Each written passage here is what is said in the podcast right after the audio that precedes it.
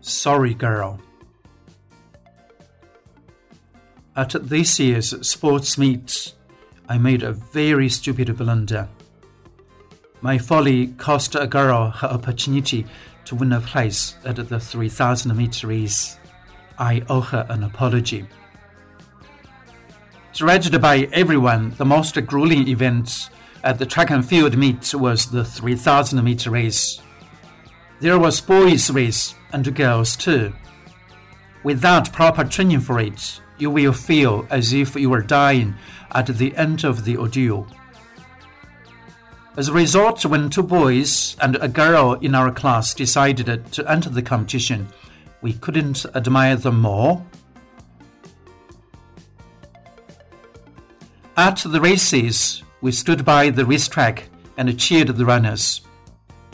When it was time for the girls' 3000 meter race to begin, I took it upon myself to cheer the girl and time her simultaneously. When Jane was passing by me, I said enthusiastically to her, You can make it, Jane. At my words, Jane sped up. After some time, her face became very red.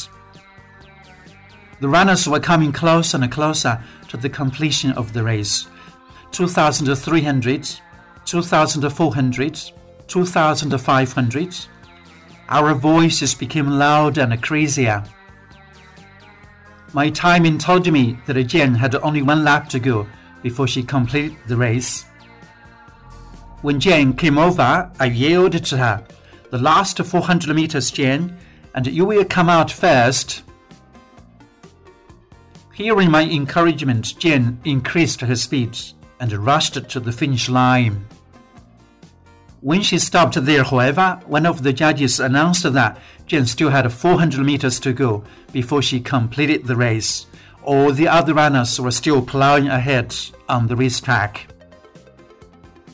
The girl collapsed on the sports field and almost cried her eyes out.